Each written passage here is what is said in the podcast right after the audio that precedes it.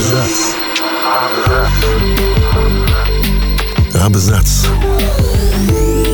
О книгах и писателях. О книгах и писателях. Всем привет! Я Олег Булдаков, и сегодня я расскажу вам краткую историю литературных эпидемий. Вряд ли до конца 2020 года произойдет что-то настолько невероятное, что сможет сместить пандемию коронавируса с пьедестала события года, а то и последних лет десяти.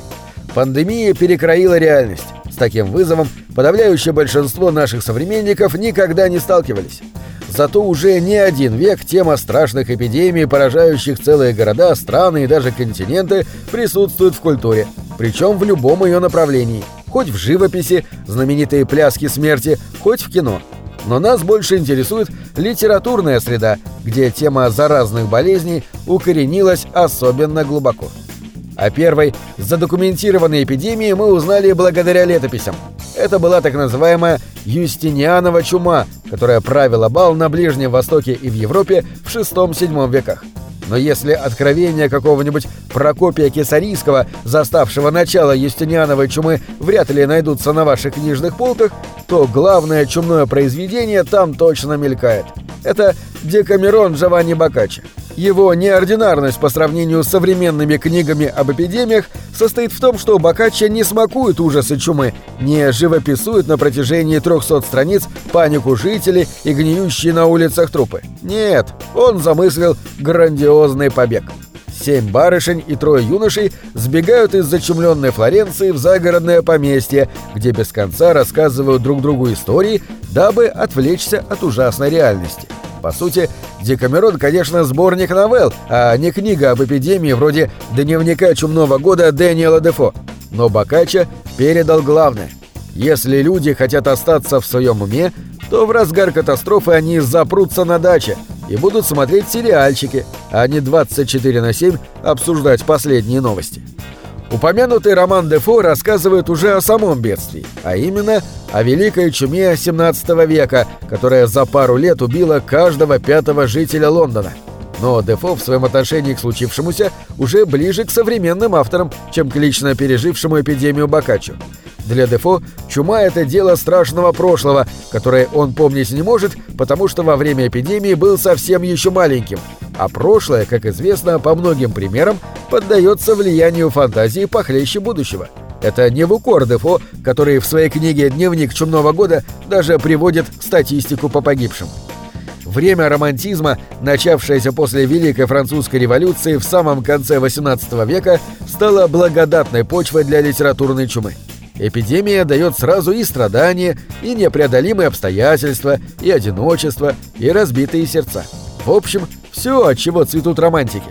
Поэтому о чуме говорится и в главном романтическом романе Италии «Обрученные», написанном Алессандро Манзони, и в знаменитой «Маске красной смерти» Эдгара Алана По, и много где еще. При этом романтики стали делать робкие шаги в сторону, скажем так, метафоризации эпидемии. Это уже не просто жизненные обстоятельства и даже не кара божья, а что-то гораздо более сложное, над чем стоит отстраненно поразмышлять. Главное философское произведение на тему эпидемии появилось веком позже «Маски красной смерти». Это, конечно, роман «Чума» Альбера Камю, с завидным постоянством, попадающий в списки вроде «100 книг, которые должен прочитать каждый», «Лучшие антиутопии» и даже «Лучшие книги для подростков». Эпидемию, захватившую отдельно взятый город, конечно, стоит воспринимать как метафору. Самое очевидное значение – это нацизм. Самое абстрактное – это некое глобальное зло или хаос.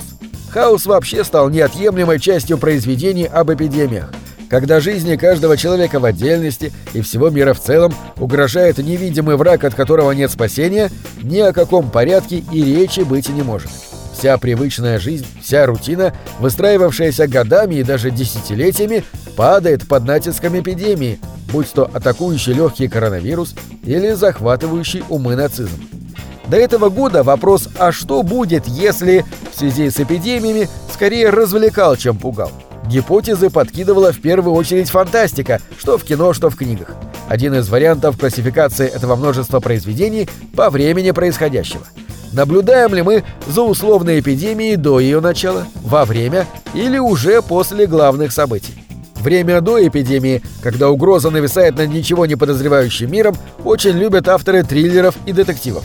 Предположим, в строжайшей секретности группа ученых работает над изучением мутаций вирусов, и тут некто похищает либо главного специалиста, либо пробирку с опасным вирусом-мутантом. Чем не завязка для детектива? Или возьмем роман «Пандемия» французского писателя Франка Тилье. Там вообще все начинается с нескольких мертвых птиц, и степень опасности люди осознают не сразу. Со всем этим вынужден разбираться многострадальный комиссар Шарко, главный герой детективного цикла Тилье. Главным поставщиком экшена становятся произведения, где сюжет разворачивается во время эпидемий. Тут в зависимости от характера заболевания и характеров персонажей нужно либо биться, в том числе и в истерике, либо бежать. Так как эпидемия часто бывает показана в виде условного зомби-апокалипсиса, то есть неизвестный вирус каким-то образом до неузнаваемости меняет пораженных им людей и превращает их в монстров, вариант «Халк крушить» нередко побеждает. Это еще и дает истории двойную дозу драмы. Всегда можно заразить кого-то из близких главного героя.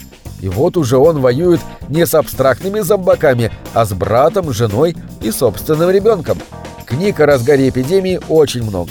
Например, Вон Гозера Яны Вагнер о побеге от эпидемии в убежище или штамм Гильермо Дель Торо и Чака Хогана, где пораженные вирусом вампиры атакуют Нью-Йорк. Главное, что объединяет такие произведения – ощущение, что ты противостоишь абсолютному злу, будь то сам вирус-убийца или зараженный им зомби, если таковые имеются. Активная фаза эпидемии – это время для действий, иначе рефлексировать придется на том свете. Время собирать камни и считать цыплят приходит, когда эпидемия заканчивается. И это обстоятельство объединяет третий вид произведений, возможно, самый любопытный. Массовая паника прекращена, больницы уже не переполнены, кто-то даже остался в живых. Но мир изменился. Это значит, что нужно как-то восстанавливать все, что было потеряно. В каких-то случаях это экономика, в некоторых разрушенные города, но все это потери физические. Как перестроиться под новую жизнь человеку? Вот вопрос. И на него прекрасно ответил Ричард Маттисон в романе «Я легенда». Детальному построению такого нового мира отвел целую трилогию в клетке «Вирус на пролом» фантаст Джон Скальце. У Скальце, правда, получилось еще и любопытное смешение фантастики и детектива. Главными героями стали агенты ФБР, расследующие странные убийства.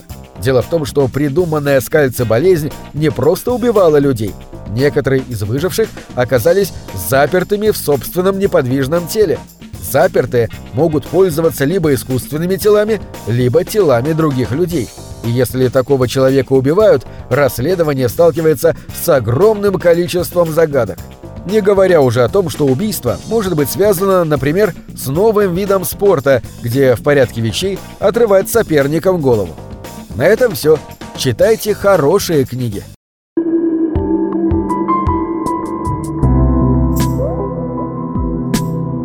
Книги — это двери, что выводят тебя из четырех стен. С ними ты проживаешь другие жизни, а свою умножаешь в тысячу раз. Тысячу раз.